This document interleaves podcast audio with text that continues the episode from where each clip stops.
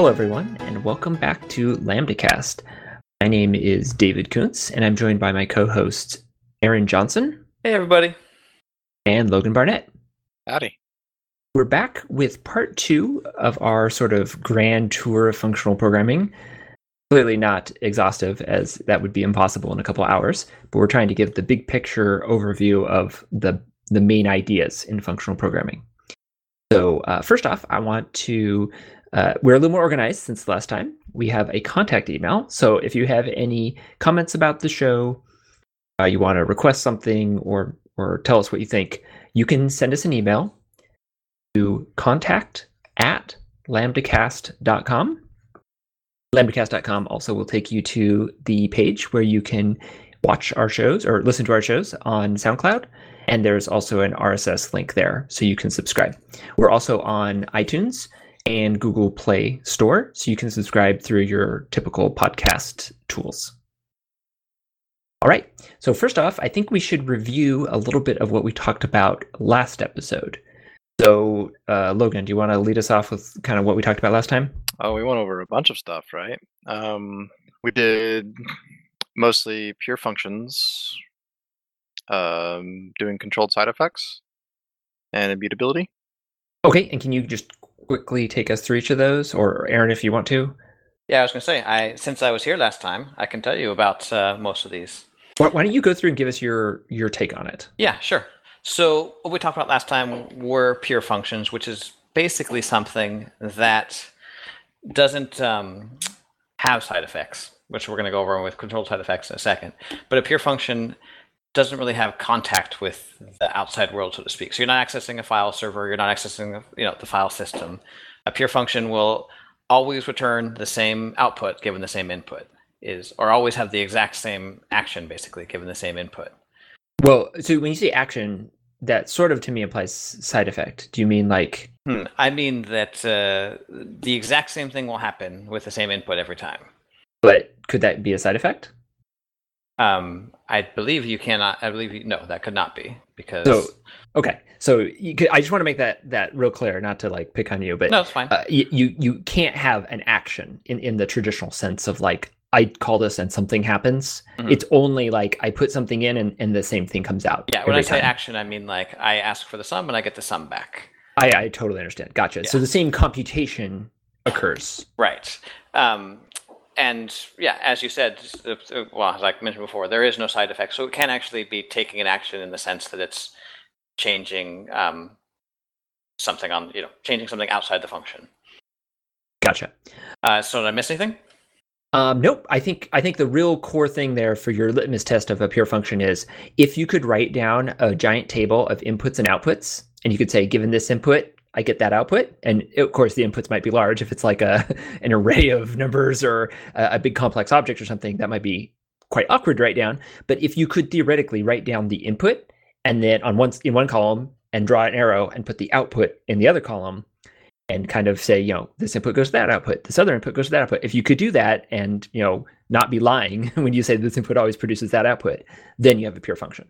As you mentioned, it, it can't have a side effect. It can't be writing to the file system, for example, or it can't be. Right. In, in Remember, the, addition. the file system's an easy one to do because it's like reaching out and doing a buffer, but it also can't be touching anything in the application either. Like it can't have a reference to a shared variable that it updates every time you call it or something like that. Right. Fair point. Yeah. Now, if it's a purely internal variable that is in, like you can't detect that from outside the function, then it's still fine. So technically, you could have something that memoizes and it updates that memoized like a dictionary, you know, hash table kind of lookup thing.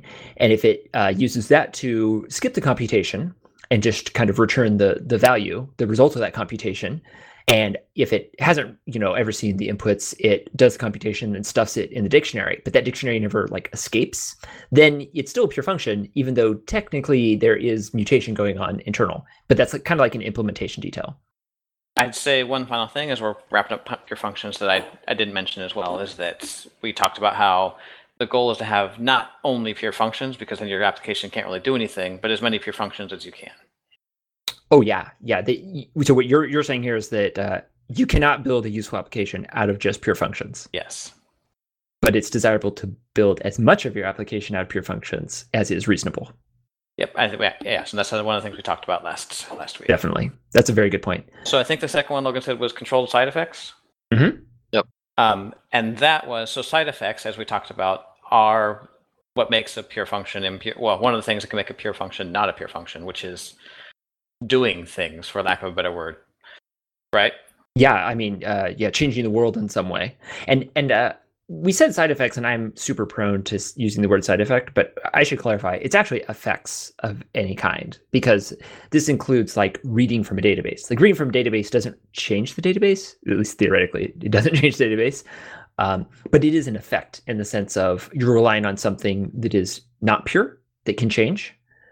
Um, so we ca- we actually want controlled effects in general, not just side effects, like not not just results of changing something. Does that make sense? Is that distinction useful?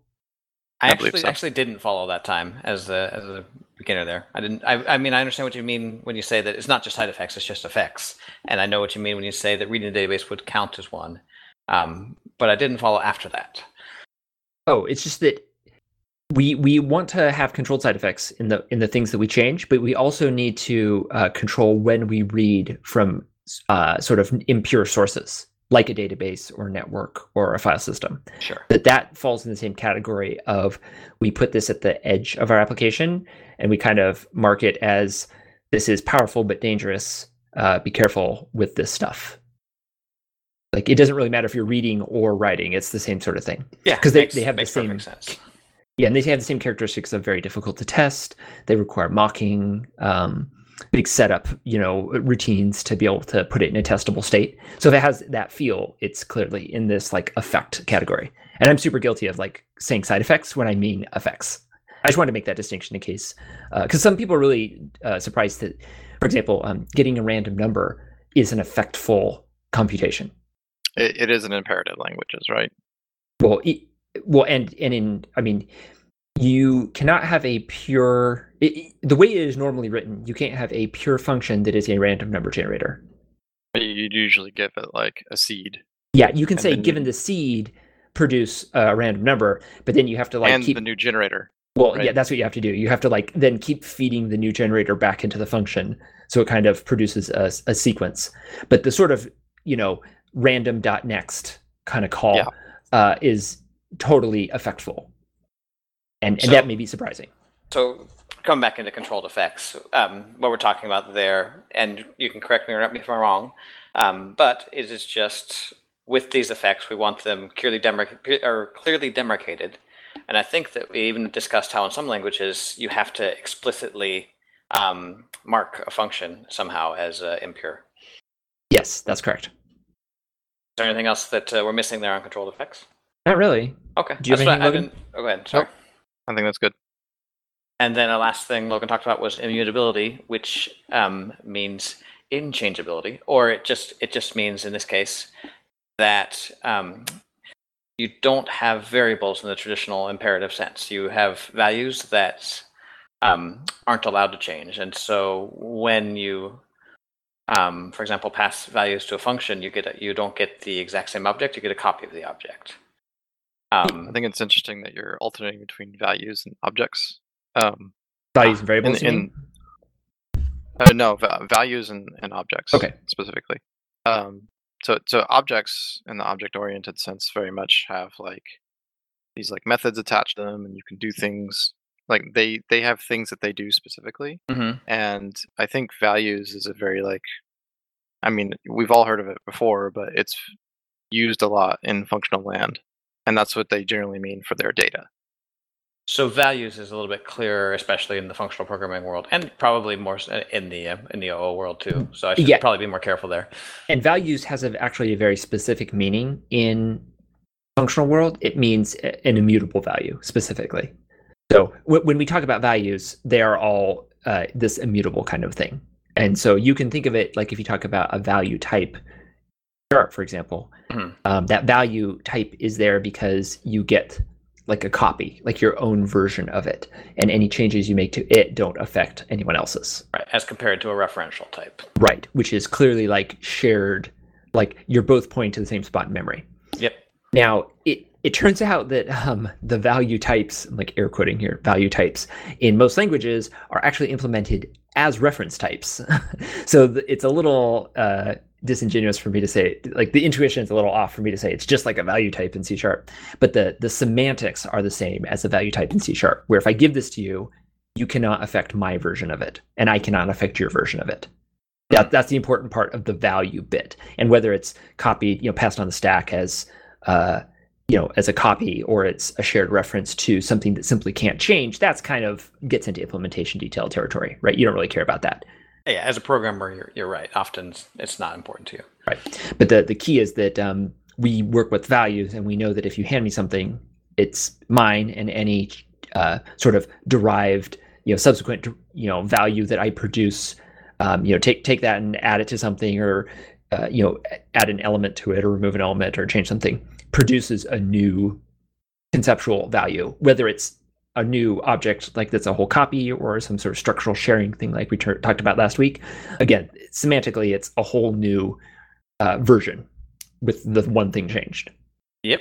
All right. So we didn't get a lot of, uh, obviously, we didn't have a contact email last time that we could give out to people, but you did have some sort of overall questions, I believe. And yeah, and I think the first one that's going to make sense to go right into is about immutability. Okay. Um, and that is so. I understand conceptually the concept of mutability, but I don't understand how you're going to do very much without variables. So normally, when I'm writing in object-oriented languages, I will have a function, and if it's a complex function, I'm going to have some variables, and through the pro- through the process of doing things in the functions, those variables values will change, and then I'll return um, something. And uh, as a simple example, if I were for if I were going to try and uh, find the lowest common factor of three numbers, right? I would do some various math. I'd have a variable and kind of uh, loop through and maybe have that value change to try and find the lowest number. Mm-hmm. Um, kind of like a running total, like as you go. Yeah, exactly. And so without variables, it it's not that it's impossible. It seems needlessly complex, and so I'm not sure why you would do it that way and how functional programming handles uh, or or how immutability is going to work in that kind of situation. Gotcha. Um, I want Logan to answer this, but I actually have a, a, distinction to make. There's immutability in the sense of like your array has three elements in it and will always have three elements. And if you want to have an array with four elements, that's a new array, and it doesn't sort of uh, blow away, you know, clobber the array with three elements. There's mm-hmm. that immutability aspect, and there's also the concept of a variable as a like in traditional imperative languages, a variable is a pointer to a place in memory. Like in C, clearly it's literally a pointer to a place in memory. Uh, mm-hmm. In like you know C sharp, Java, JavaScript, or whatever, uh, that's a little bit more abstracted. But really, you're talking about a point in memory. We don't you know malloc the the memory anymore, but we do new up an object which is doing the malloc, and therefore uh, you know our reference is is pointing to that spot. Uh, so when when I reassign a variable, for example, right, um, I say x is new foo, and then later x equals you know the result of this function, which is a foo or something like that. I'm really just changing the pointer of where it points to, and that seems like a, a natural thing to do, like in imperative languages. In functional land, we're talking about variables in the mathematical sense. So what we're we're actually we don't assign things to variables. We bind a value to a name. So we're just saying we're just associating this value in this name, and we're saying they're interchangeable. When I say x equals five, x and five are now the same thing. I can put okay. five anywhere I see x. I can put x anywhere I see five. I can just move between those two, and it doesn't change the meaning of the program at all. Where clearly that would not be true in an imperative language, right? Because that x can be different things at different times. Where yeah, the value of x will change, it, or at least it can change. It's not yes. like guaranteed it'll change. So in a in a functional world, we don't ever reassign uh, we never rebind a variable to a new value. Uh, which generally speaking you don't. Um, it's sort of in the, the, the pure end of the spectrum. Variables are uh, then constants right? Uh, well variables are constant computations because because the variable right. could be the result of a, a computation that's deferred that hasn't been run yet you know so i guess in that sense it's a constant do, do they even call them variables um, yes they are variables but they're variables in the math sense okay. right we're Got saying it. in you know for this time x is 5 but next time x could be 7 but x in in this scope. That's more like a parameter, yes, right? yeah, exactly. Or or usually they're not called parameters; they're called arguments. Um, and you Okay. apply the arguments to the function, which always sound sounded really backwards to me. That um, or sorry, you apply the function to the arguments is what this is what uh, the more mathy side would say. I always think that's kind of backwards. Yeah. Um, I, I always think that's kind of an interesting way of looking at it, though, because you know we usually think of things in terms of like I'm going to call this thing and then it's going to return. Which is very like jump there and then do a thing and then jump back. A- and really it's like I'm going to apply this transformation to this data, Right. and that will yield some other. right Data. it's like here's a box and if i put some things in the top a, a different thing comes out except it's a magic box. I don't lose the things i put in. I still have them it's more like i place them on top of the box and magically a new thing comes out the bottom. Sort of a sort of a deal.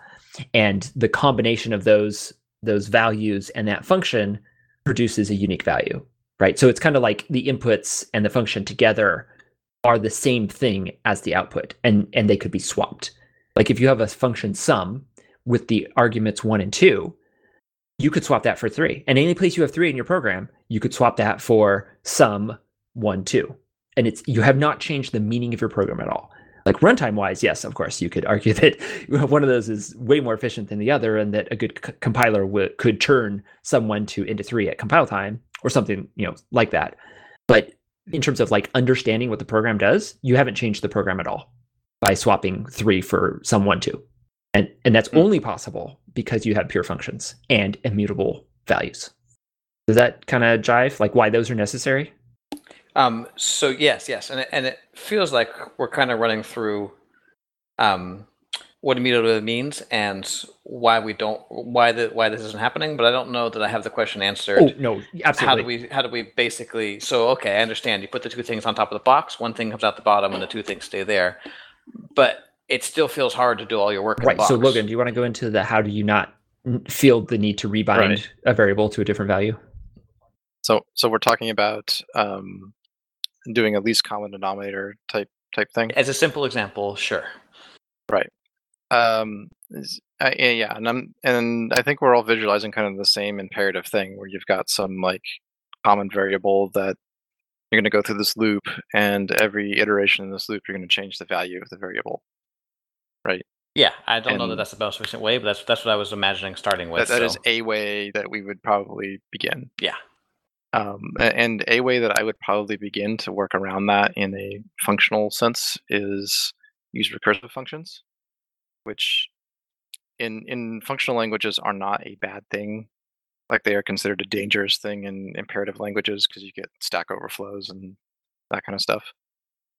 Um, in functional languages, usually they have something called tail call optimization, which means if the very last or outermost thing that you do is call yourself, then it'll translate that internally to basically a, a while loop.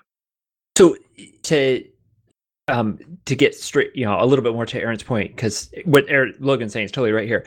By recursively calling yourself, you the kind of like current value that you're working with that's in scope within the function Mhm. keeps getting rebound on each invocation of the recursive call to a new value.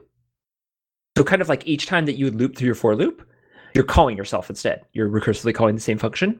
And so you have a current or whatever, right? And and a uh a next or whatever you're kind of like iterating through or however you're doing this greatest common denominator uh, evaluation. As you go through that, those values are changing. So the current and the largest or whatever um, have different values each time you recursively invoke yourself. I, I think I follow. So basically, the least common denominator function would be, I mean, in this example, would be calling itself over and over again with new numbers Yes.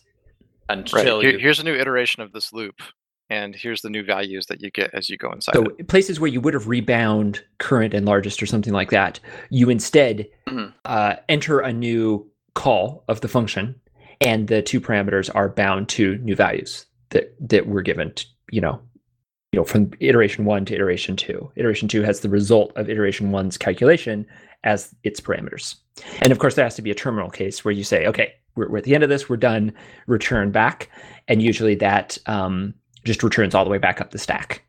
I wonder if um, if functional languages can optimize a little bit under the hood and say, "Hey, I already came across this value once, And since this is a pure function, I'm now in a loop. I don't want to be in an infinite loop. Oh, um, so like the halting problem kind of thing. Um, I don't know of any that do that in practice. That, that like do as the static analysis, or certainly because that would have to be like either a runtime check or some really good static analysis. Yeah, I would have to be a runtime check.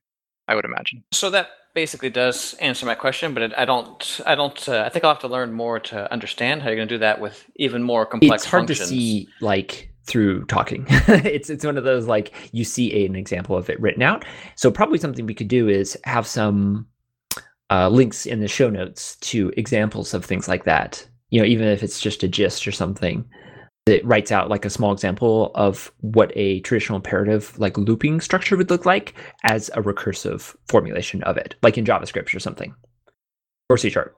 And it, I don't think necessarily that they're all going to be recursive. I think we'll have different solutions. So what we'll we'll have time to think of better um, problems than just Sure. common denominator. So that Um, sounds great. I would actually be. Uh, I think you'd be surprised. Uh, recursion is used very extensively. Like that is the pretty much the exclusive way to iterate in a functional world is through recursion. So it's it's used a lot. Where it's used very rarely in a um, outside of like tree traversal in an imperative kind of context. Yeah. Okay. So I think the best uh, one to follow up after that is actually. Uh, so what I've written down here is it seems the concepts of functional programming are generally not intuitive. Uh, so especially to those that are programmed with imperative languages in the past. And it feels like this is a big hurdle for people that um, are advocating functional programming, or even for people that want to start functional programming. Do you think this is something that uh, functional programming, like either a perception or a reality that it needs to overcome in order to become more mainstream or to become more used? Okay. I don't I don't think that's particularly harder for new people. I think it's harder for veterans. Hmm, it's Uh, you, yeah. you feel that it's it's hard to step in and um, start with functional programming when you have all this imperative experience. Right, because that's what you relate it to. And use all of your vocabulary and all of your thinking that comes with a very imperative mindset. And so everything is like upside down when you jump into functional land. And it really does feel like you're like relearning how to program all over again. Yeah, I would relate it to like if you don't know anything, then everything is equally as hard, right? Everything is difficult because you're a, a newbie programmer. If you're, you know, if you even have a year or two years of imperative experience, maybe some schooling, maybe just you know stuff you you messed around with, you now have like a pretty rich pool of idioms and patterns that you've learned on how to solve problems. So when a problem comes up in func in a and you want to solve it in a functional way, you have to basically like your brain jumps to the way you would do it in an imperative way and then you have to go wait stop. Don't do it that way. Uh, that's not going to work. That's the wrong thing to do here. And then you kind of have to like work your way backwards to neutral territory to where you can start to think about it in a different way. And i think that that feels like a huge amount of friction and and it makes functional feel really hard. But to me it's like um, relating to people who learn uh, foreign languages right? Um, if you're you know it's very well known that kids uh, can pick up multiple languages when they're young relatively easily compared to trying to pick up a language as an adult. And I think that's often attributed to you then. Uh, if you learn a second language as an adult, you always sort of um, think in your primary language and then translate into the second language until you have like a lot of experience in that second language, and then you can almost like think natively in that second language. Yeah, which yeah, basically all your experience in your primary language and all your years of thinking in that one way make it very difficult Right. to um, switch your core thinking. And you- feel like so you both feel like uh, with your experience so far that it's not the functional programming isn't intuitive. It's that with years of experience doing something different, this is a whole new ballgame kind of thing. And so coming in with the imperative mindset is a bit of a yeah I, disadvantage. I, personally uh, had this experience where i'm uh, i'm learning haskell and i'm going through uh, some coding challenges on like uh, code wars uh, the code wars site. And i'm sitting there and this is like a they, they rank them like one through eight um, and i'm on like a two or something. You know maybe it's a three. Uh, you know pr- should be pretty easy right? Like i've been programming for over a decade and all this stuff and you know should be easy peasy uh, and I'm sitting there and I go, wow, if this was C sharp or JavaScript, uh, five minutes flat. That's like booting up Xamarin. like, and I'd still have this thing banged out in five minutes. And I had been working on it for like 30 minutes in Haskell. And I was just like despairing. Like, Mhm. I felt like a complete failure. I'm like, I am not an idiot. I am not stupid. Why is this so hard? And I, I think there is just a tremendous amount, uh, not like in the technical sense, but in the psychological sense of we take a lot of, we have a lot of investment in being good at what we do, and we take pride in that, and that's what makes us craftsmen and good at at, jo- at our job, right? And and valuable. And so to be so like brought low because there there's here's this new thing and i've learned lots of new languages right like i went through you know c and c++ and to python and java and then into ruby and then back into c sharp and javascript. Like i've been uh, it's like I, this is not the first new language i've i've learned but it it was the first new language that wasn't kind of like a cousin of a language i already knew right? This was the first like truly new language i had learned in the sense of a paradigm.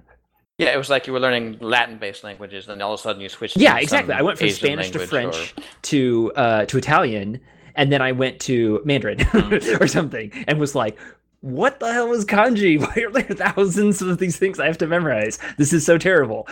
Um, right. so yeah it's Right. it's very much like that. And i think that is not to be underestimated. So i'm not in any way saying functional programming is easy to learn as a working imperative programmer. I'm not claiming that at all. But I don't think that is because functional programming is inherently complex. I actually believe that functional programming is inherently less complex because I believe it's made out of simpler things. And we'll, we'll talk about that here in just a minute. Uh, but I do think that if you are a working developer and you've been doing imperative languages, which is 99.9% of developers out there, it, it is a quite a, a jump. And I don't mean to like scare people off, but I don't want to be, um, I don't want to lie to anyone it, it's a big jump. I think it's totally worth it. Uh, but don't be put off by saying, uh, you know, I feel so stupid because this isn't just clicking. Like I, I remember I was a Java developer and I went and read a Ruby book over the weekend and then came back the next, you know, week, uh, you know, after the weekend and started writing some of my automation scripts in Ruby. Like it was no big deal. I did not do that with Haskell. it was like months with Haskell before I was doing anything even vaguely, you know, interesting with it.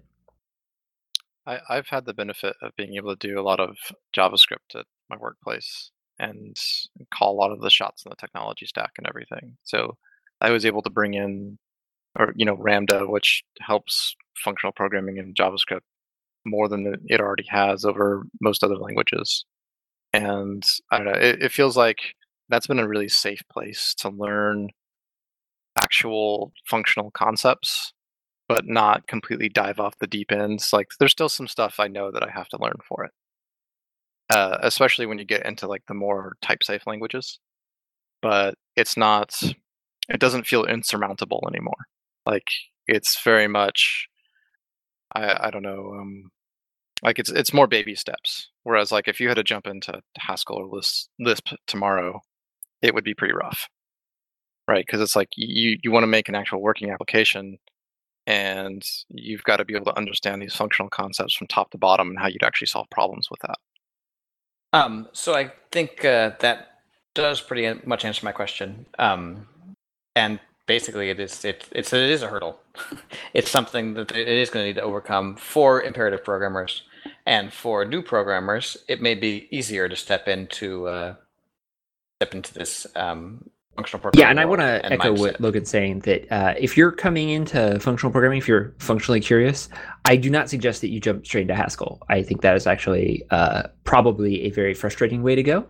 And a lot of people who I think have a very negative interaction with uh, functional programming uh, have done something like that. They've like bounced off Haskell a couple times.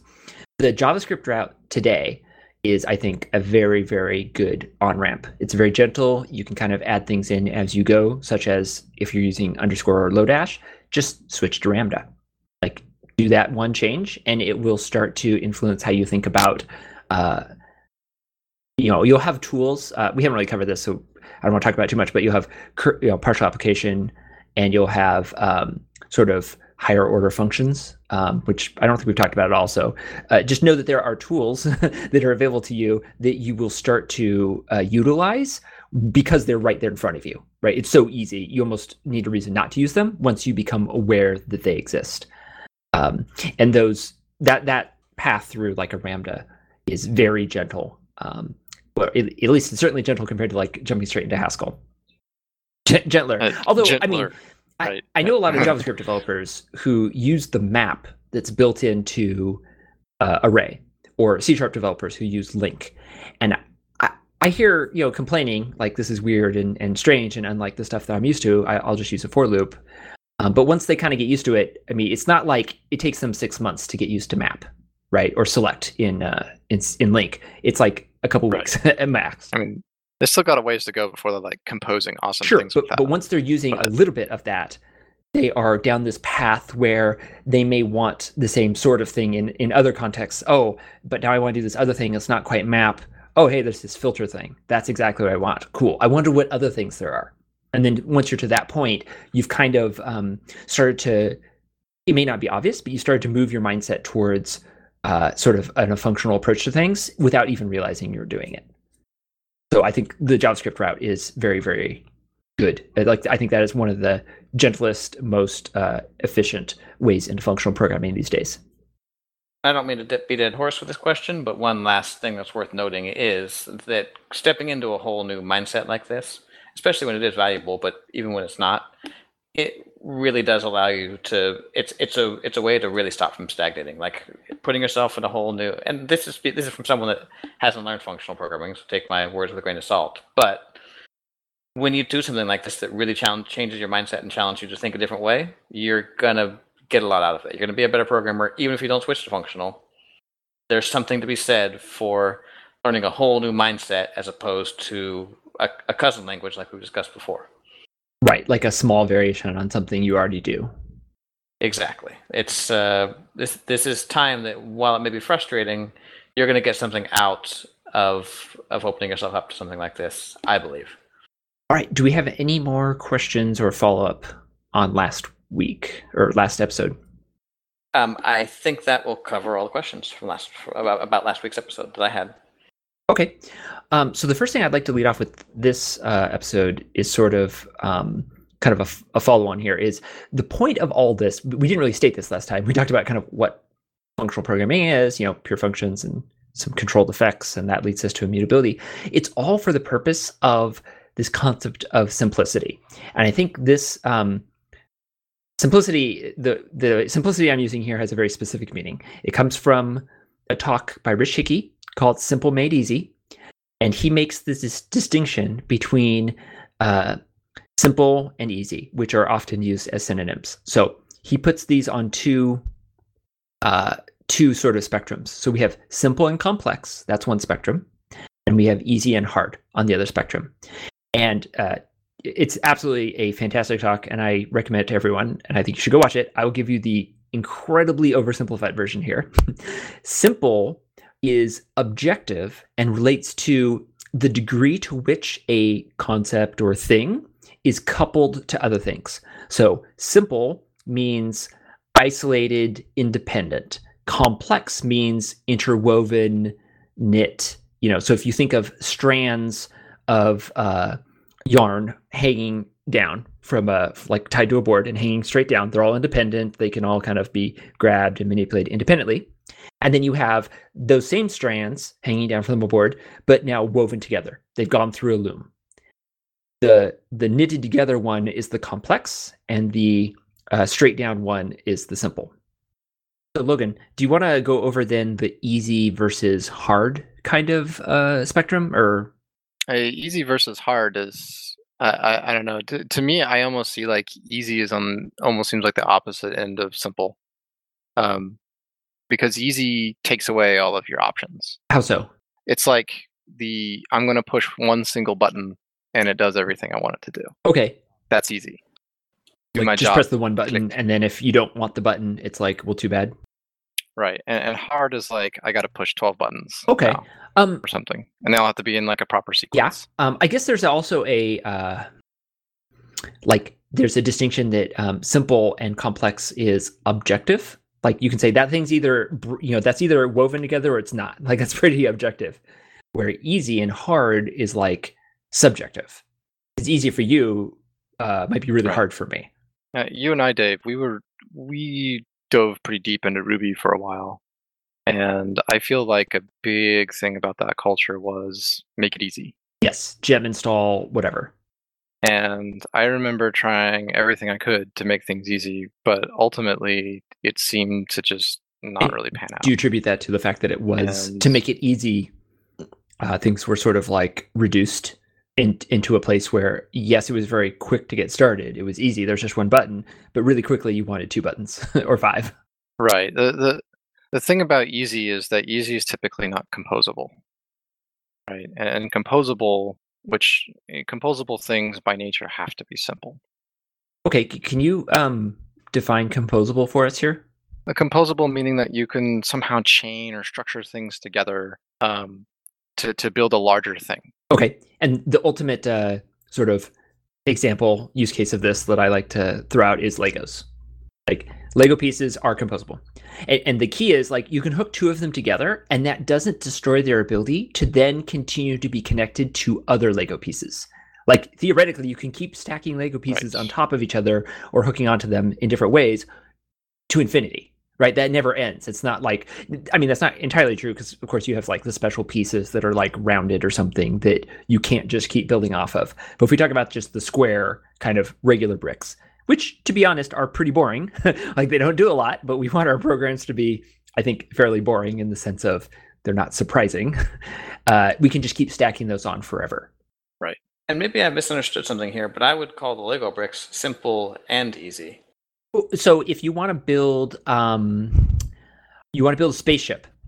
Yeah, you want to build a car Build with a- build a Would you rather build it, it out yeah. of little Lego bricks or a big fashioned plastic piece, like a nice curved, like a cockpit or you know wheels? Right? You could build wheels out of like Lego bricks, or you could have the fashioned rubber wheels that are in Lego cars. Those parts themselves are a dead end. They're not composable. You can't like stick a wheel on the end of the axle and then stick something else on the wheel, right? Like it just kind of ends there. But man, that's convenient, right? hmm So I, I think um, in, in the sure, sense of. Legos, they are uh, building something, building an action figure out of Legos while composable, and you have the ability to tear that down and rebuild it or continue to add on to it.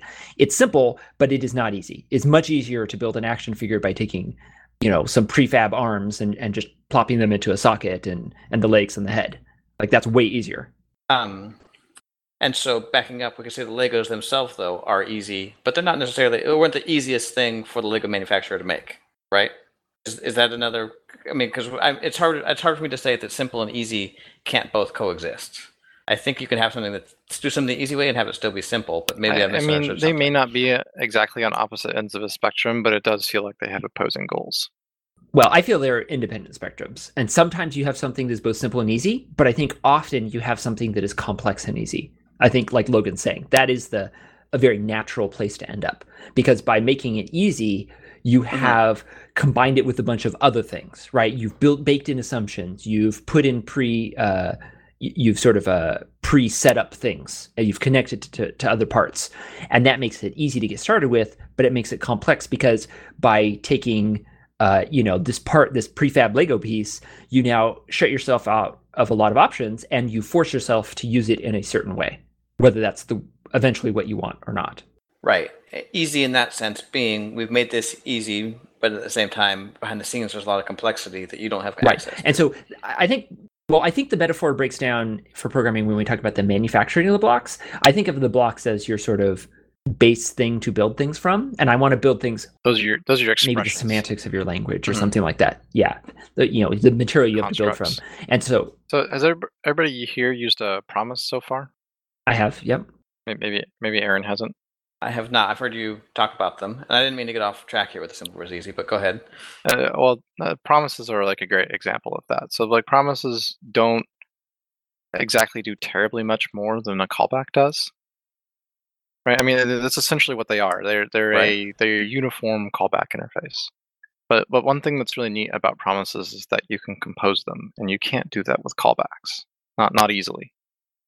Because you can you can go and say, well, I'm Mhm. going to call this function, and that gives me back a promise, and I can hook off of that promise and say, when that gets done, I'll then evaluate this thing or update my view or whatever. And that promise can then go and call other promises that call other promises that, you know, eventually they all resolve down and your end application gets to do something with that. but you don't actually know as the consumer like what you're what's being promised exactly. You just know when it gets done. Hmm. Okay. Whereas with callbacks, you kind of have to like you have to have a little bit more intimate information or something. Are you making the argument that promises are simple or easy or both? I, I actually think promises are are harder to use than callbacks, but they're but they're simpler. Interesting. I would, uh, I think, make the opposite claim. the callbacks are simpler. Because the callback, well, because the callback just takes a function, Right. and that's it, right? Whereas with like the promises, like you get an Mhm. object back now or value, and that has like a then and it has a catch, and and then you can hook onto those. But that also uh, calling then or catch or whatever also returns a promise, and you can hook off of that too. Sure, but if it returns a function, I can just then pass that to another function or call another function. Like what I'm- what I'm saying is, uh, to me, callbacks are simpler but harder. I think promises. That's what I was. Isn't that You what I said said? promises were simpler. I think promises are more complex but easier. Now, I don't think they're way more complex, and I think there is a. This is a spectrum. Both of these are spectrums, and you make cost benefit trade offs all the time. Uh, you know, as engineers.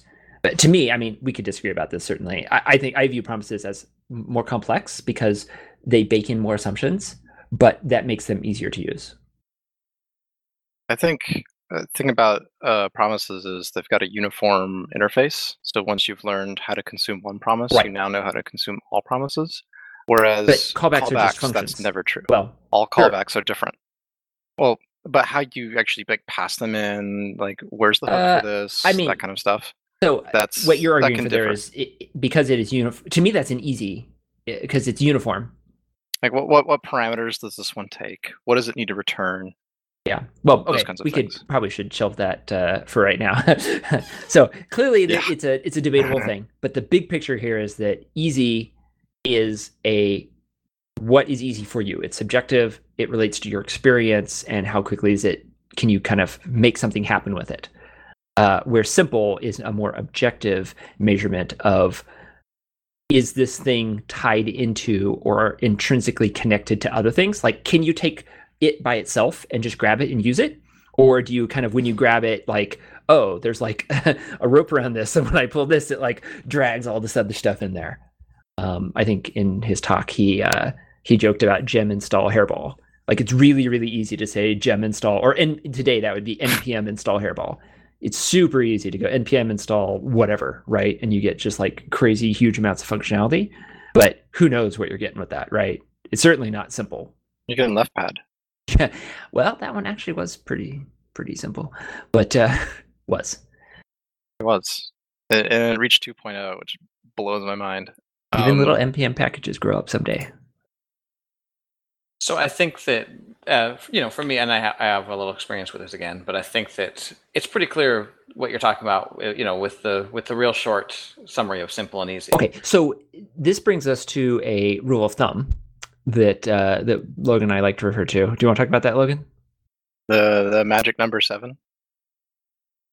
Uh, I think uh, Hickey goes over that in his that same talk, Or does he? if I'm not mistaken. Okay. Yeah, he goes over it. Like I remember seeing it in one of his talks. I I had heard about that independently of him, but why don't you talk about what this number seven? So it's actually it's not actually seven. It's seven plus or minus two, and that's kind of like the magic number of things that you can keep in your head at any given moment. And it can be a really great metric for looking at something and determining whether or not you need to like break it down more or compose it up into something else or whatever. Um, a uh, things to think of that would be occupying space in your head because we all have lives, right? Is like stuff going on at home. Maybe you've got like taxes coming up and you got to remember that. And maybe there's an interesting conversation going on in your office. And that's something that you have to like block out. And each one of those like eats a slot. And you've only, at best, you have nine of these, but probably you actually have five. So what you're saying here is that um, if you have a, let's say that we're just right in the middle of the road, we're seven, and there's a couple things going in our lives. We've got like we're down to five, and you've got, uh, you know, the function you're dealing with, and the function that calls it, and kind of like a little bit of state that's that you're tracking, like what got passed in, what are, what are we trying to go for here? That's like one of the things. Like really quickly, you get to five, especially when you have to think about things outside the function right you have to worry you have to remember oh okay so we're gonna um, we're gonna push this thing onto this array um, you know but but you know is it okay for me to do that? Do i have a copy? Do i not have a copy? Like in a traditional imperative world there's a, a lot of th- because you have so much power at every point right? You have unbound io you can do embed an operating system in your function if you want to. Yeah. You guys have seen the comic that, that like embodies that perfectly right? Uh, which one are you talking about? It's like it's like showing like a programmer sitting at, at their computer and like they see like some error and they start thinking about their their application and they're thinking about like little blocks of code and how these like things interact with each other and then like it zooms out to you know like these complex flowcharts and and network diagrams and, and that kind of stuff and and then someone shows up and says hey did you get my email? and all of it like crashes down and it's all gone. Oh yes. I have i think that's an xkcd i don't think it is Oh, okay. Well, if we can find that, we'll toss that in the show notes. But yeah, so it's clearly there's this. I think every programmer's experienced this. Like, I've got everything loaded in my head. Don't talk to me. Don't don't do anything. I don't want to lose this. Right. And I don't think we give a lot of. Um, I don't think we admit, or it's, or it's, it feels very vulnerable to admit that we really can't keep that many things in our head. And so it kind of behooves us to optimize for not having to think about a bunch of things, being able to really only to really understand what's going on and only need three or four slots, you know, in, in our brain. Uh, you know, in terms of focus. And so by having pure functions and no side effects and immutability, it just kind of a whole bunch of things that you might potentially have to worry about just evaporates, right? Is this thing going to change? No. Do I have to worry about messing someone else up? No. Is there going to be like a side effect in here? No. Is there going to be side effect somewhere else that will mess me up? No. Like none of those things can happen. Right. And so that might feel really uh, restrictive, but it's restrictive for our own benefit. And this isn't to say that we're stupid, it's to say that we recognize our own limitations and we want to be more efficient and we want to be more efficient by uh, sort of uh, working with our you know biological limitations, not sort of ignoring that they exist and hoping for the best. But and you know your code best right? But but almost all of us have to work in teams, or we face the reality that we'll have to come back and see some code that we've written earlier, right? And, That's what I was going to say. Is oh, I'm sorry, we've not done. No, no, go ahead. I was going to say the exact same thing. I think anyone that's looked at other people's code, I mean, you can look at code and go, "Holy cow, what happened here?" and see levels of complexity that you'll never understand. And there's times where you look at code, you can say, "Oh, they this was done fairly simply." And unfortunately, I think most of us say we see the, the former more often. But um, looking at your own code is probably the worst way, I think, to to make this point. It's much easier to look at other code and see, oh, okay, this is yeah, this is elegant is a is a word people will use sometimes. Um, and really could use the word simple. Sometimes people will use elegant for, to mean something else, but sometimes it's just, oh, this is very, very clear looking at this, what this does. And that's what we're talking about, or that's what you're talking about, I think, when you say simplicity. Yeah, I think often when people say elegant, what they are striving for, the, the sort of essence of what they're trying to get across is, I understand this straightforwardly and I can load it all in my head and reason about it. Yeah, exactly. And I think that often we look at code examples online, you can see re- really very simple examples of um, complex um, topics. People that have done well at simplifying something that could be written in a very poor way and, and, and is not. Right. And it was often a lot more work to get the complex kind of concept distilled down into simple parts. Like simplicity is not, uh, you know, that's usually it's more work, not less work, but it has a huge payoff. Yeah, I think I think by default we we don't tend to think the very very first time the best way to do things, and that's again you know people's pride getting in the way.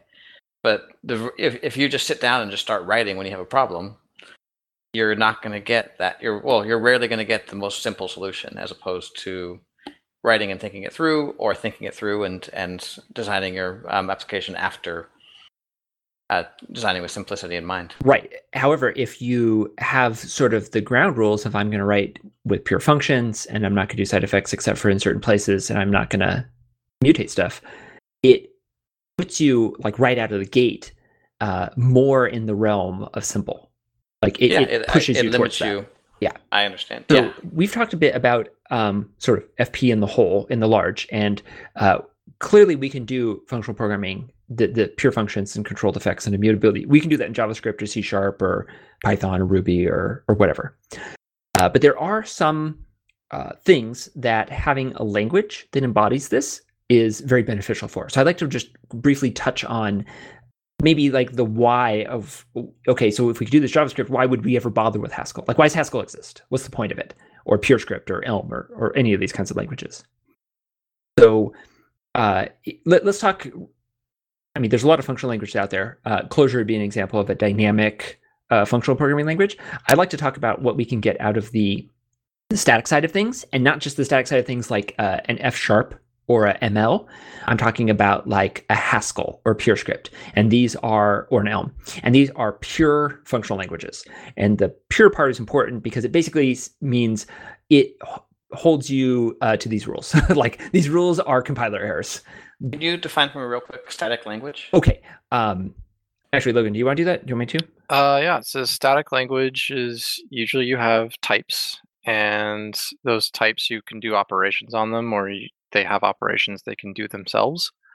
Uh, I guess that depends on your language paradigm, but the the static languages all make sure that whatever it is that you're going to do with them, they have that capability, and it checks that up front. Right. So, and that means that you have to go and declare things a little bit ahead, or you have to help it out a little bit and say, "Look, I can do these operations, but I only do it with an integer, or I need a string here." Not just a variable that could be anything. So in JavaScript, if you write a sum function that takes a and b and returns a plus b, you hope that someone only passes like numbers, numbery things, or strings right. maybe into that. They don't pass things things objects. that can be plussed. right. Uh, yep. Perfect. But in a like a Haskell, uh, if you don't pass in something that can be plussed, it just simply does not compile. Right. And of course, um, that Perfect. exists right now, like JavaScript versus say C sharp or Java. We can see that static versus dynamic. Um, right. So that same dichotomy exists in functional versus uh, in the functional world. Uh, there's also dynamic and static. Although my observations with static functional languages is that they're quite a bit different. Like Java and C sharp, they they they feel like half the time you're like, is this really like worth all of the things I'm jumping through? I have to make a factory here, and then that needs a factory, and I need all these other things, like adapters, that kind of thing. Yeah, and it's like, why do I really need this? And and I realized that like to some extent, it's it's so you need to satisfy the compiler, you need to make sure that like everything's checked, but there does become some ceremony involved with it. And I have not picked up that ceremony from like we've done some a little bit of Haskell together. I've done a little bit on my own. Um, I don't remember if we've done PureScript or not, but it's like uh, in all the code examples I've seen too. It's like that stuff just doesn't really seem to exist. Um, yeah, there's a there's sort of a categorical difference in they're both you know C sharp and, and Haskell for example are both static type systems, but they are very different kinds of static type systems um, in the sense of both Java and Ruby are imperative languages, imperative object oriented languages, but you would not say that Java and Ruby are very similar, right? right in the, in the the way you go about doing things. So let's let's talk about some of those things that make. Um, I, I, think people will probably be familiar with like a Java E, C Sharp E kind of a static type system, maybe C++, but they probably aren't familiar with like a Haskell, PureScript, Elm type, uh, st- you know, static type system.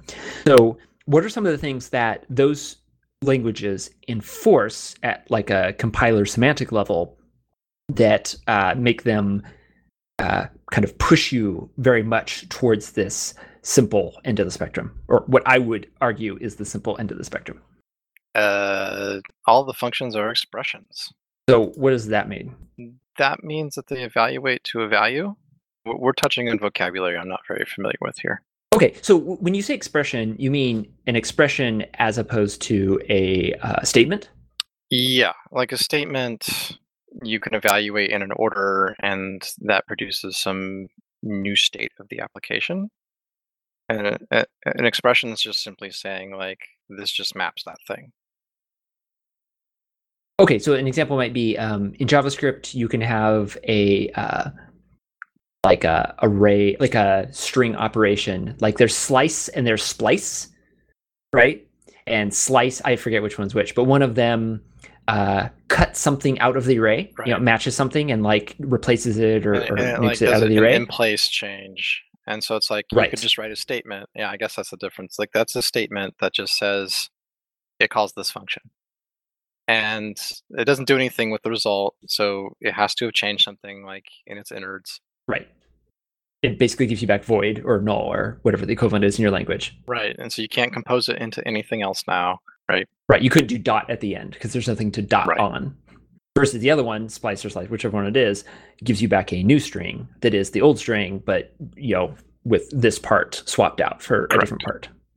So that is an expression because then we could do dot to upper, you know, or some sort of stringy thing, or pass it in as the uh, argument to a function or something like Right. that.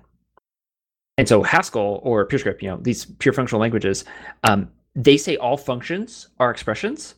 So there's no such thing as a statementy. There's there's no all, all the all the pure functions right well all the functions, even the not pure functions, they all return a value.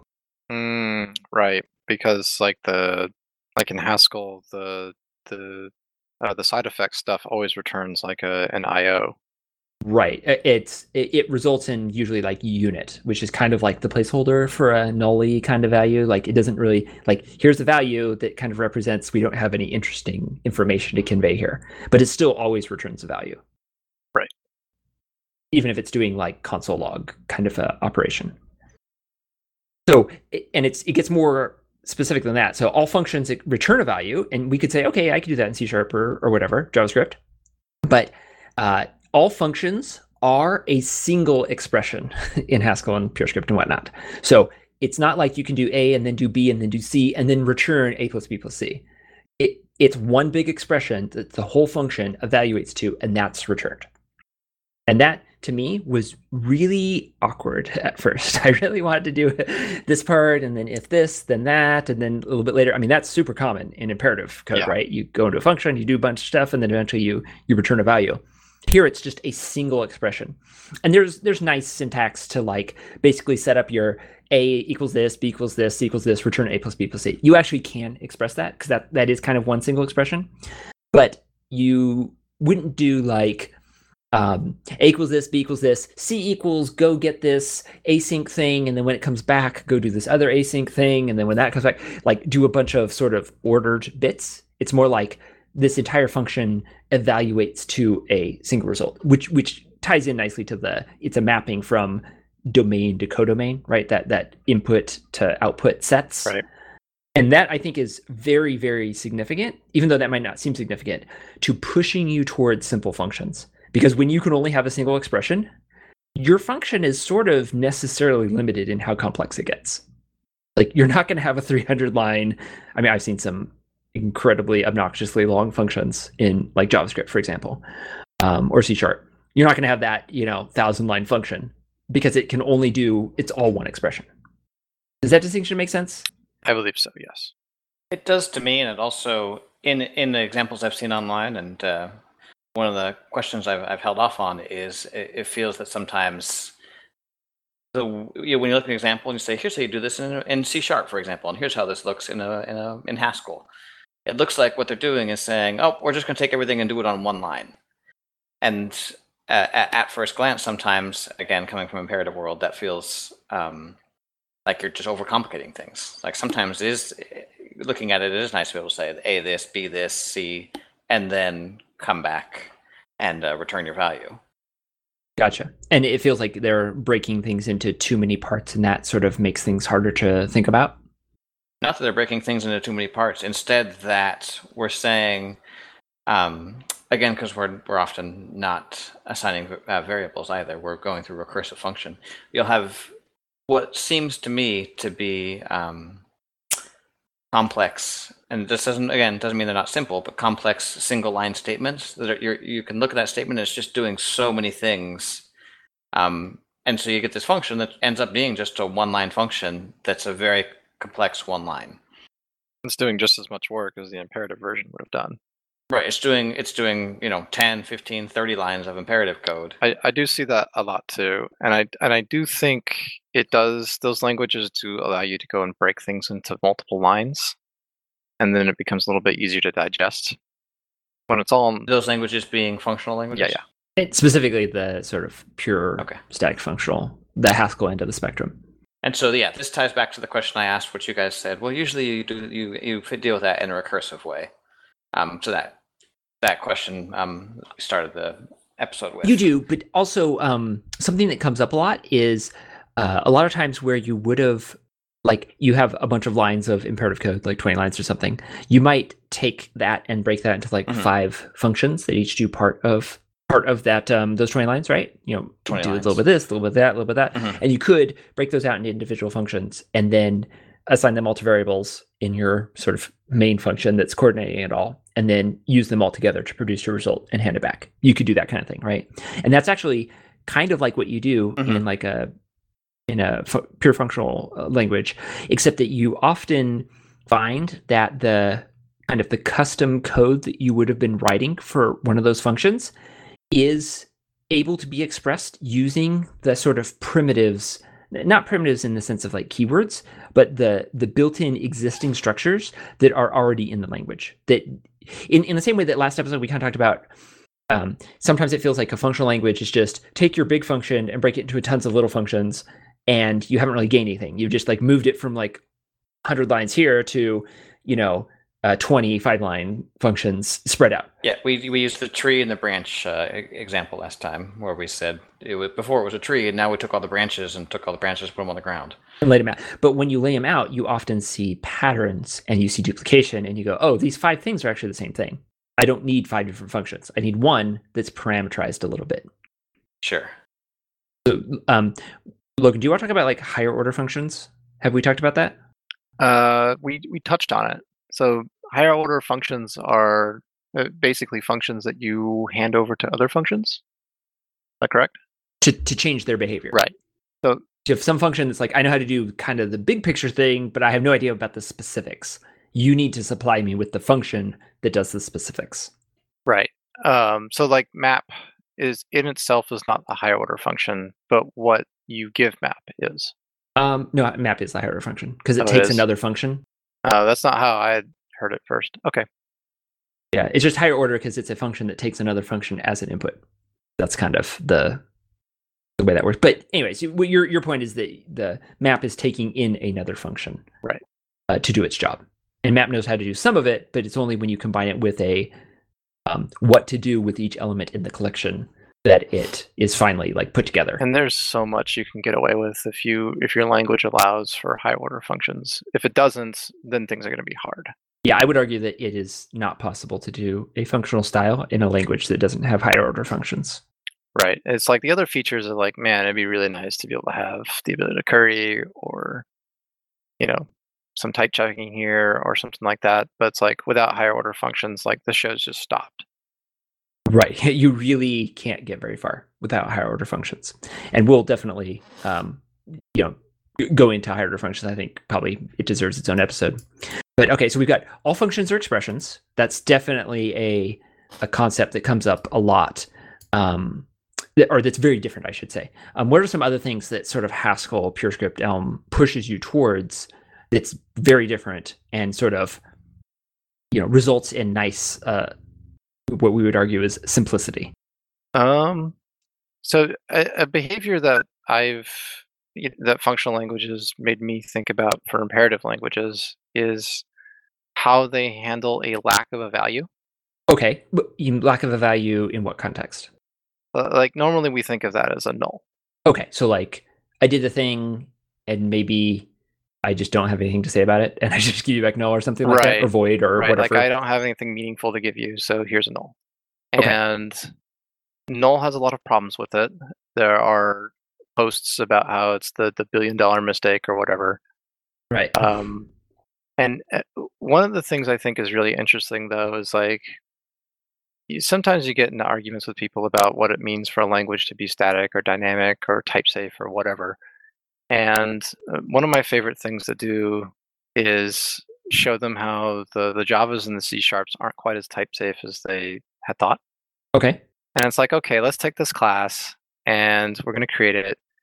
Uh, maybe maybe we have a factory over here that made it, and now we've got it locally, and now we're going to like call these methods on it that we know are there, and the compiler checks that, and everything's just beautiful and it will always work, right? It won't compile if you try to call something that's not there. Right, right.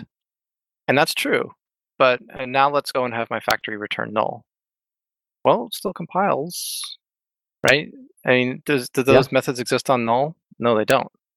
And Right. You're gonna so it's kind of a lie. Right. And in the Haskells and the PureScripts and such, they they don't they don't call it null. They do have a concept of null, but it is its own type. Well, yeah, they have a concept of no value called unit. Right. So Yeah. it can't be like I have a reference value to a class that I declared somewhere else, or it could always just be null. Right. That's kind of the implicit thing whenever you're doing most OO type stuff. It sort of reminds me of the uh, debate. I think it was VB6 where this was going on, and objects had something called the tag property, which was just every control, or not objects. I'm sorry, controls had something called a tag property, and what the tag was was you could put whatever you wanted in there, um, and every control had it. It just let you attach stuff on, and it was a way, sort of, for programmers to be lazy. And uh, Microsoft should have taken it off. There was a big fight about it, but null kind of sounds a little bit like that same thing. Whereas null is just this general, well, you know, we didn't want, we don't have a value return, so we're just going to have it be null. Right. It's this special exception that you can use that it doesn't really apply when you're working with an object. It's a null doesn't is not whatever object type or you know you want to return. It's its own yeah, thing. you can't do anything with it. The only thing that you can do is check to see if it's there. Right. Yeah. And and it's sort of like every it means that every place where you have an assertion about a type, so you have a function and your function takes uh, a foo and returns a bar, what it really means is it takes a foo or a null and returns a bar or a null. Right. And and of course, you know, you have like primitives that can't be null unless they're explicitly marked as nullable, um, which is kind of its own debate. But the, the idea of like null is everywhere in in most languages.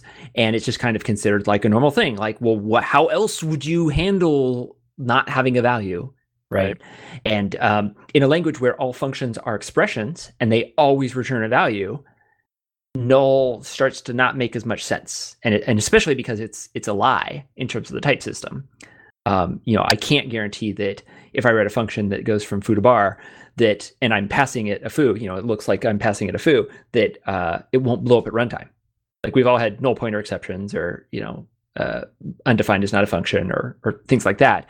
Um, and those i mean I, I would sometimes sometimes it feels like i do more of work hunting those down than pretty much anything in my code Yeah. you know just like It is absolutely my most common error, yeah and it's like with without a doubt. oops and then like then you start checking and like well at the beginning of all these different functions you have if the thing that i got that should be a foo is actually null do this other thing like how often do we um you know validate your your parameters actually are there like maybe in the like uh code that it is expected to fail but often you certainly don't do that on every function and you don't do that in the guts of your your application and then when it's running you know it just blows up at runtime uh, because somehow a null got in there and then you got to walk back and figure out well where the hell did this null come from Right. and that is a huge pain and i think it is a very uh under recognized, like i don't think many people admit that that is a kind of a really big problem i think in in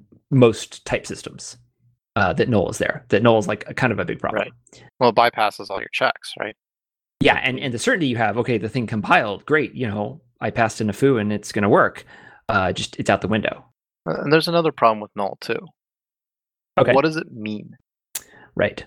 Null is basically w- zero bits of information. Maybe we should we should throw this one at Aaron. yeah. Okay. So i imagine that you have written code in the last month that has returned null at some point. Absolutely. What does null mean in that function? That's interesting because that doesn't even feel like a question to me, and that may be because I'm so in the imperative mindset. But null is the okay. This is not um, not this object. So so um, say you're trying to retrieve a record from the database, and the record is not there. You might return. Well, that's not the best example actually, but Well, that's a great example. That is a perfect example. So you couldn't find the record, mhm. Right? So you're, now you're going to return null. well, you're going to throw an exception, is what you should do. But okay, so let's say you're returning null. Right, but I mean that's kind of what happens, right? Is like you you you you throw back null because you couldn't find it, or maybe there's a database error, you still return null? Like like Well, w- we can make the distinction between expected failure and unexpected Right. failure. So if you go to find something by ID and it's not there, that's probably an exception-y kind of thing. But if you're like find everyone, Mhm. uh, find the first thing, uh, Give me a list of, of records that have this criteria. uh, you'd How probably get an empty list back from that. But if you said find the first thing named Johnson, um, you're not going to get a list back, right? But if you don't find anyone in your database named Johnson, then you probably don't throw an exception for that, right? Because that's an acceptable thing. yeah, you just you just send back null. or how about go go make me a buffer that has these properties, right? Okay. I mean, that one's got like a whole bunch of things that that can do. 'Cause, I mean, who knows Mhm. what a buffer is going to do? O- Okay. But if you get null back from that, what are the possible meanings that that could have? And clearly, it's not one of success. But Right. It could mean it failed. but how did it fail? What what does that mean for failure? Like you you got a null back, and maybe it also throws exceptions too. But you got a null back. Is it immediately apparent that that's like, well, you just didn't get a buffer? Is that because I don't have enough memory? Is that because like you already have one from earlier? You know, and Sure. And a lot of these things are covered by exceptions in the error case. Um, but sometimes nulls are still returned, like in sort of Yeah, but I mean, even even in your database, right? You've still got like, what happens when first name is null? What does that even mean? Does that mean none was provided, or we're, we're just never going to have Yeah. one? I think I think so. I I uh, and and again I'm so I'm a fan of nulls in the database because I think that null is different from an empty string. But how's that different from an empty string in a meaningful way? Um, it's different in a meaningful way because it's unset. So null means this has never been touched. An empty string means this has been touched and it's empty. But that's not true because I can set it. Yeah, you can set it to null, and then that, that I suppose that's true. It's been touched and it's been set to null. So, so that's what it means for you in that context, right then and there, What do you mean? right? like like you've you've created your own semantics around null. Right. And it takes on this meaning because you ascribe to null a certain meaning. No, I mean I don't think that's actually true. I think that if you have a database with, I think the most common scenario is going to be a, uh, a varchar field, and so if you have an empty string there, that's very different from having a null there. Is, is, would you agree with that? Because it's very possible that you want to store an empty string in a in a varchar field for whatever reason. Sure. I- guess I what I'm saying is what case do you meaningfully make a distinction between a null Mhm. and an empty string? Like if you just said if you just said I have a database and this database has this property of you can't have nullable fields. Where do you then lose out? Like what things are unrepresentable, unrepresentable in that uh, Mhm. in that scenario that has any meaning for you as a programmer in terms of understanding your data or, or working with it? Um, it's uh, you know thinking of one off the top of my head. It's probably not worth the time here on on the cast. I can think on it and get back to you guys. Sure. I, I can actually give you an example. Um, you need some constructed piece of data, like you need a user account, but they haven't created a user account, and a uh, a login is associated with a user account, but you don't have a user account yet, right? And so you need to indicate, like, well, you know, they've done the first part, but we're waiting for them to confirm their email, and then we'll take them to, into the account registration part. Now, you could say, you know, we'll, we'll go ahead and create that and stuff in the database and leave all the stuff empty, but then like there's a creation date in there that we had to populate because again we don't have nulls and we it, that's a lie because they actually haven't created it yet we're going to override it with with the actual creation date when they finally get to that step so i actually think it is useful to say i have one or i don't have one.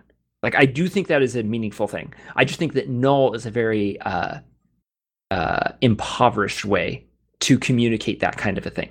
Because it's zero bits of information you've reduced like your whole thing down to. Like null is just null. I can't carry useful things along with it. It- It's like It just means unset. it's it's the absence of signal, and the absence of signal cannot be interpreted as additional signal, Well, or right? or a incredibly simple. I mean, an incredibly. uh I would use impoverished again. Like you cannot get much meaning out of that without like ascribing unique semantics to no signal in this context. Yeah, and I suppose that's maybe that's maybe that's what I and maybe most people do is we say, okay, this is unset, or you know, you use it as functionally unset or set. And set means it has a value of some kind, be that an empty string or a value. Um, and Mhm. unset. and and I think it's totally reasonable to say I have sort of an never been set and now it's set kind of a distinction. Mhm. Um, and and this is usually where people are like, I, I can't just not have null in my language. I need it for for these kinds of things, right? I have a variable that's never been set to something, Right. etc. Yeah. But their functional languages like Haskell, PureScript, have a way around this. So um, the the most simple example of this is the maybe type, and this is a type. Um, this is Well, let's let's go into something more basic first, because I think that this is this is going to wrap up a lot of concepts at once. So, okay. well, one thing that the type systems in Haskell and PureScript allow for is you can express types where the type itself is kind of also the value, right? Like it, like its mere presence is is just its value. Um, so, for example, like if you were to declare your uh, Boolean type, it can be true or false, and capital T true and capital F false are both also types, but they're like just freestanding types that don't have anything else associated with them. Uh, yeah, I would make a slight distinction. So technically, they're not types; they're data constructors, and you can distinguish between them, but they're both the Boolean type. Right. But you kind of, I mean, this is this is a, a little broad, but you can kind of think of them as unique. They're certainly unique values. Um, Mhm. You can kind of use them the way you might use subclasses to distinguish between two kinds of a thing in an OO language. Uh, but there, there actually is only one type there. Um, but they are. I, I get what you're saying here, and you're totally right. Right. Anytime it says that there's a Boolean, there could be a true or a false Right. in there. And so, um, yeah, and and the name for these is algebraic data types. And, and it's it's it can be dramatic. It doesn't have to be just two of like the same thing. Um, you can go off and say, well, it could be this one simple thing, like a string, or it could be this complex user record thing Right. that that has like you know they own books and they have a shopping cart, and like all of those things can hang off of that, and you can represent that all with one type. Right. So you can say, uh, for example, uh, in the application I'm working on, we have actions that can happen. So if anyone's familiar with like uh, Redux or um, or even React, uh, when you do like a dispatch, you have like a type in there, and you can say uh, often that's communicated as a string. If you were in like C sharp, you would probably make this an enumeration. So think of algebraic data types ADTs as one way to think about is as an enumeration where the enumeration of values so clearly it can only be one of the th- enumeration right you can't have an, a value that's three things unless it's like a bit field or Mhm. something and then that's that's something Right. different. But you have enumeration it's got like five things in it right? Um, but those five things are just one bit of information. It's either we have a b c or d or e right? It's not like that's all you you can distinguish within the enumeration. But what if a b c d and e each uh, could carry with them an arbitrary amount of data? So you could say I have an A that has a string, or a B that has three ints, or a C which has this like whole object uh, structure that's associated with it, or a D that's a boolean, which itself is true or false, right? or Right. you know an E which is you know something else. And so Right. each one of those uh, options in your enumeration has a payload of data with it, and this allows you to start then modeling the you don't just say like i don't have something you can start saying why you don't have something Um, How, how does that? Um, I'm I'm following what you mean, where uh, it's like an enum with different types of values they're returning. But how does that allow you to say this object doesn't have something? Is that perhaps is that e? E is this object doesn't have something, and this is why because we have an int and a string there or something. right e Right. could be unset Okay. there's a there's a semantic in there that they call maybe or is it is it it's I- not just is it? either well maybe has two possibilities nothing or just some value. So maybe Mm, right. the, the tr- just as like the wrapper. Uh yeah ju- just as the data constructor and it takes it, it itself is parameterized so it has a payload of data that it takes with it. So just takes some value and you know of type a whatever a is uh, you know t if you're in c sharp. Um, so if you have a nothing you just it's just nothing. There's no payload with that. But if you have a just you have a value that goes with it. So now in your your database your data structure whatever you have a spot that's a maybe let's say let's just take string right? It's not string that's nullable so it's null or string. It's a maybe um, which indicates just by looking at it that it could possibly not have a value. Like we're baking into the type the fact that this thing might not have a value And you're only ever talking about things in terms of that maybe. And when you want to actually do something with like a string or whatever that's sitting inside that maybe, you have to unwrap it. It sounds very similar to a nullable string. Um, except that But it's it's enforced at the compiler level, and that's where it's different. There's no like auto boxing or conversion type Hmm. stuff. It's there there there will be a string here if you ask for it. and it, and Um, it, it can be nothing, but if it's a just, it will have a string with it. It'll have a string associated with it. And if you don't like those two options of nothing and just, you just make your own. Like you want to have your own. You want to have database connection, database connection result, and we have success with the connection object. We have uh, failure with an error code. We have canceled with some you know other code. Like we can create as many cases as we want to Sure. and now you- now you call your connection and what you get back is like a very rich meaningful result of why we are in this state not just null or an exception like I, don't think uh, Haskell does this, but PureScript does, right? Like it forces you to take on all of the possibilities that your type system expresses. right um so right that's the whole um you you have to account for every possibility that the type could take on so if you have a uh one of these adts with three possibilities a b and c and you say what happens if you get an a back and a b back but you don't say what happens when you get a c back in PureScript, that is a uh, that's an error now because what would happen if you got a C back? You'd have no code to process it. You wouldn't be returning a value. You're required to return a value, and the whole thing comes crashing down. So that actually becomes a, a- an exception, like a runtime error. Run runtime. I or thought that was a com- Oh, sorry, that's a compiler It error. used to be a runtime error. It's now a compiler in uh, in yeah, the newer version. I think Haskell gives It- you a warning. it's a warning, right? yes, in Haskell, Yeah. and and it becomes a runtime error, um, where in PureScript has become been bumped up to a, a compiler error. Now you can say Kind of like that better. you can say, and for anything else, I do this. You, you're always allowed to, to to do that kind of a thing. yeah, It's like there's a like a, there's an everything else yes, expression. there's an everything else, Yeah. and so you can just say, if I get an A back, I want to do this. If I get anything else, just log it or you know do whatever. But the point is that the language has forced you to account that it could be A, B, or C, uh, versus most of the time you just say, oh, now I'm going to get a string back, and you don't think, and you certainly aren't forced to say, oh, or I get a null, and I should probably check for that. Except you don't check for it until it blows up in your face, and then you go at the null check. It's kind of like um, how many times have you ever gotten like a list of things back, and then you always just grab the first element blindly? Right. Like I think I did that today because I'm a bad Mhm. person. But it, it- it's kind of along the same lines of that. It's There's like a chance to. you probably have a reasonable expectation that it's going to be there, but it's not always there's a going to be chance there. there's no first element. Right. Right. And in PureScript, uh, head, which gives you the first element, uh, returns maybe that element. So it's explicit in the type Oh, that that's clever. yeah. The default Haskell does not do that, which is bad. There are other uh, implementations of that function that do the right thing.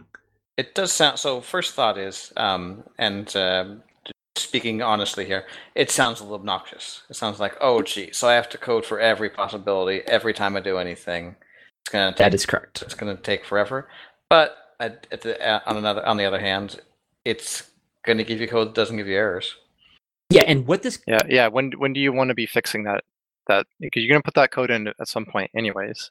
Do you want it to be before or after you have egg on your face? right before it blows up in production. So here's, Right. the, here's the thing about it. Um, you're right. It does seem like more work because it is forcing you to do more work. It's forcing you to handle cases that you could blissfully just ignore are going to happen. Um, you know, in a in another type system, but as a result, um, what you can get out of it is is that you can get a guarantee that it is impossible to have a runtime exception. Like that is a preposterous guarantee for C sharp to make or JavaScript to make, right? Right. That is ridiculous. PureScript makes that claim. PureScript says if you uh, don't like lie to the type system, there's ways you can like circumvent it and lie. If you don't do anything weird like that, and there's no bugs that are in the implementation of the the functions you're calling, uh, not like uh, bugs that you wrote in your program, but like underlying implementation bugs, Mhm. it is impossible to have a runtime exception because it forced you to handle the cases and it knows where nulls can it, not nulls it knows where uh, you uh, are allowed to like not have a value and it can trace all that through the type system and it can tell you oh right here it is possible you will not have a value because you're calling head of a list and you know clearly some lists are empty, and so it's possible not to have an element. Uh, and you know, I'm going to force you to deal with that. Yeah. And that is an amazing property. The idea of like I cannot have a runtime exception. I bet people would pay a lot of money to get that in C sharp. Yeah, in exchange for the programmer, you know, the irritation of I can't be lazy, you do get a nice payback. You do get a nice fit. And fortunately, uh, PureScript has very nice facilities for dealing with that to make it much less uh, of a pain in the butt than it would be in, say, like a C sharp. Like there is structure to make this easier. Um, so you know you're not just like hung out on your own to like oh you know sucks to be you have fun over there dealing with all these cases. Uh, There's a couple of things, right? Like there's I've seen some looping mechanisms that like I take a list of maybes and I only I, I always discard the nothings that are in there. Right, like only operate Or I do I do nothing on the nothings. right only operate on the values that actually came back. Right, is that what you're saying here? Yeah, yeah. yeah. So yeah, that's an example of um, sort of like this machinery that that exists where you can very um, efficiently say, um, you know, you can work with like the idea of a nothing or a just uh, in a very convenient way, where there's a function that just gives you the the list back with all the nothings gone, so you can just ignore that those were there, right, and just operate on the justs. Um, and that Right. kind of hints at this like last element of what these pure static languages give you is sort of more generalized uh, tools to deal with a lot of common things. So Mhm. one thing you brought up earlier was like uh, map, right? And there's like map and filter and reduce, or some languages call it fold. Uh, in C sharp, these would be called uh, map would be called select, filter would be called where, and reduce slash fold would be called aggregate. Those are the the LINQ names for those.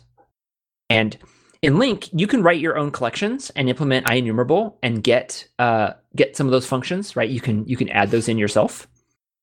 In uh, a pure static language, they have these things called type classes, and those are Classes or I think you cut out there. Sorry type classes, um, and those are ways of expressing sort of a set of capabilities that a a type can have in a very general way. And so, um, an example of this would be, um, for example, map. So the idea that something can be mapped over, and clearly that's like a list or an array or or things like that. But it's also um, a maybe. So the maybe we just talked about is mappable. You can map over it, and the way that works is um, if the value is a nothing, we clearly don't map over it. We don't apply any function to it. But if it's a Mhm. just, we do apply a function to the thing inside. And so we can map over all kinds of things. We can map over IO operations. We can map over streams. We can map over all kinds of things that generally you only map over like arrays in most languages. That we can map over all sorts of things that we can create. Um, you can map over asynchronous operations. Like there's, it's very, uh, it's quite varied. And that kind of like high level abstract machinery really allows you to write things and the community to write things once that get reused a ton. So, Aaron, you're talking about um, it's really annoying to handle like this case of like, man, this thing could be empty and that thing could be empty, and like, ah, I have to just like keep checking at all these points that this thing might be empty. And and God help you if you need to like get five of them, and then if all of them are good, uh, then go forward, right? You know, get A, get B, get C, and if all of them came back okay, because they're all maybes, because they could fail, Yeah. um, then move forward. Uh, and and on its own, that's correct. that would be a huge pain. But there's a common because of- pattern here. Good. Because of map, you can you can work around that or work through that much more easily. Oh, yeah. So that's one pattern, map. But there's other patterns like um, Isn't like fmap one of those? um, F fmap is the specific name of the function for things that are mappable. Right. The the fancy word for this is functor. A thing that is a functor is just a thing that has map implemented for it. So if you have map, you're a functor. That's that's all there is to it. Um, I, I thought there was something you could do where you have like, if you could go from an A to a B, and then you have a a list of maybe A's, then you can apply this to it, and then you'll get a list of maybe B's. yes. I mean that's just that's map I don't know what that's called. So that's just applying. Uh, well, that's mapping. That's applying a map to the things inside the list, right? That's actually a map inside a map, Right. Is what you would end up doing for that exact situation. Um, there, there, that's not like a specific concept. That's just kind of like using map twice. Once to go across the elements in the list, and then once to apply the map because you have a, a thing inside a thing, right? You have a maybe inside a list. So the first map goes across the list, and the second map goes a- across the elements inside the maybe. Oh, you, you don't have something that automatically traverses it, so I can say like, I, I have a list of maybes.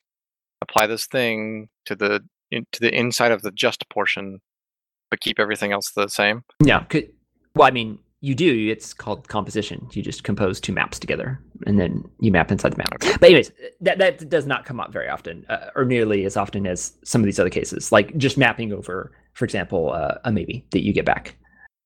Um, but so that's one example of a high level concept. This idea of a mappable thing is all over the place. They're super super common, and lots of things. If a thing can reasonably be made mappable, can be turned into a functor, it is. And then there's all these functions that just work because it's a functor. And similarly, you can do things that are chainable. So I have a thing, and if it succeeds, I go on to the next thing, right? We've seen pattern. This is a fairly common pattern, right? Like A dot B dot C. You expect uh, A to succeed, and then you go on to B, and then you go on to C.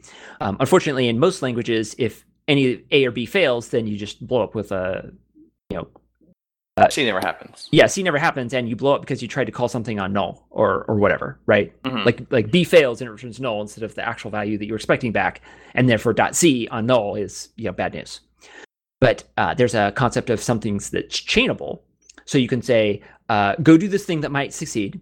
You know, it's it's a maybe kind of result, and then if we got back adjust, go to the next step and get the next one, and then if that succeeds, go to the next one, and then if that succeeds, do this thing with all three of them. But And- you're not like doing that check every time. you are not doing that check. That check is written once for maybe. So the semantics of maybe are if you got adjust back, go ahead and go to the next thing in the chain. If you got a nothing back, then the whole then the final result is nothing. Just hand back nothing because we can't make a meaningful Yeah. answer, right? Scott Wlaschin has a great talk on that.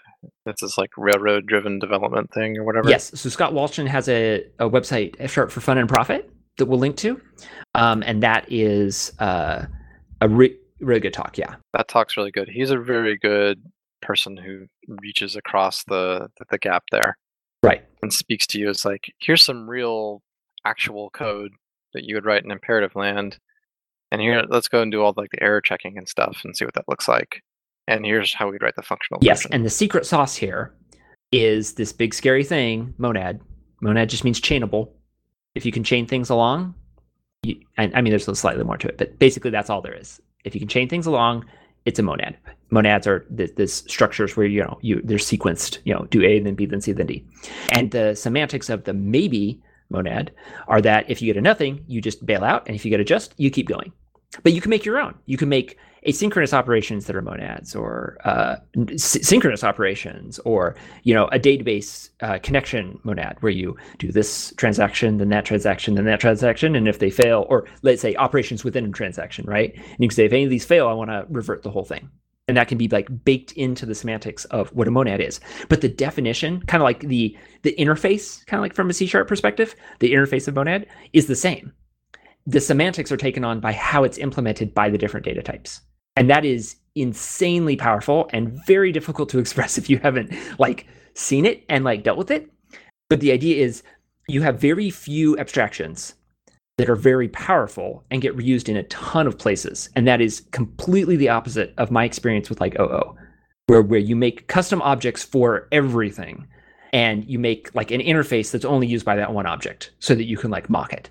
And Yeah, there's no expectation you're going to be reusing the same information, you know, same same tools. Right. It's not like we have seven interfaces in C sharp and basically everything gets done by those seven interfaces. But like seven thousand. right, or however many classes you have, right?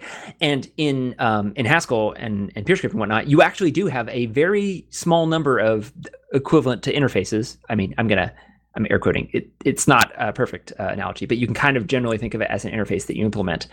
Um, you have just a few of those that are very powerful and get a lot done. You get a huge amount of benefit out of them. And so that takes a lot of your kind of like boilerplatey stuff, gets reduced and boiled down to one of these interfaces, like traversable or, you know, you know, mappable, which is functor, or chainable, which is monad, or appendable, you know, like you can take two things and mush them together and get a new thing, like a list or an array or strings or whatever. That's called a monoid, or more specifically, a semigroup. And they're, they're terrible names. I totally wish we would just ditch these names and pick appendable. But once you do the mapping and you know what it means, you can just say mappable whenever you see monoid, and then you know what it is. And that's hugely beneficial because if um, you want to have two things that you can mush together, you just make them a monoid, and there you go. Like, and then anything that takes a monoid now works for your stuff. And there's a surprising amount of work you can get done through those interfaces, especially when you're pushed to express things purely in terms of those interfaces. I, thought one of the interesting things about all that uh, taxonomy of types that we've talked about is that typically there's like proofs that are backing them, Um, yeah, like like mathematical or They- logical they have laws and stuff, that yeah. are sitting behind them. And yeah, they're they're like laws, not I have an idea and I think this works. And and the the interesting thing about that is when you're leaning on that, there's also these like assumptions that come along with it. And the application to that can be things like you need to guarantee a certain thing. You're you're making a, a driver or some kind of software that that operates medical equipment. Lives are literally on the line. A bug means dead people. Having these proofs can really help you there. It seems like. Yeah, I mean, I don't want to overstate the power of the type system. I think ha- ha- It's Haskell not type system is not capable of like proving strong things. They're they're pretty weak. I think Logan just said the opposite. I know. Logan said that the type system will save lives. I do I do think we are headed in that direction. I think that is the future of static functional pure uh, static pure functional programming for sure is more and more in that direction. But right now, as it stands, there are absolutely laws. Um, most languages cannot uh, force you to prove that you're upholding those laws. There's a class of language called dependently typed programming languages, of which Idris is probably one of the most uh, common, um, that can uh, force you to uh, can express that like in the type system. But generally speaking, Mhm. you can't really um, do that currently, like in Haskell. But there are laws, and and it's understood by the community that if you write something that is a a functor, it needs to operate in a certain way right? If you map identity function over the the thing you get the same thing back right? So, you know there's these these common things. And that just by itself is really handy. Just having this shared convention of um i know what a functor is or you know a mappable and and it obeys these certain rules these laws. And people will call you out like hey that's not law abiding. Like why why did you implement it that way? And you know it shouldn't pass code review sort of a thing. So those laws are definitely valuable. Mhm. Um, I can tell by your enthusiasm here that this is a big part of functional programming and probably something we're going to be yeah yeah and and we should uh, we should wrap up for now. But yeah this is um where you start to get into i can express things once that used to be ad hoc like one off like before i had to implement it kind of for each thing in its own way that was incompatible with everything else. And now i can express it once like chainable things. I can express that once in a way that makes it just automatically accessible to this huge ecosystem of of functions that know how to work in this way and communicates its intent to other people.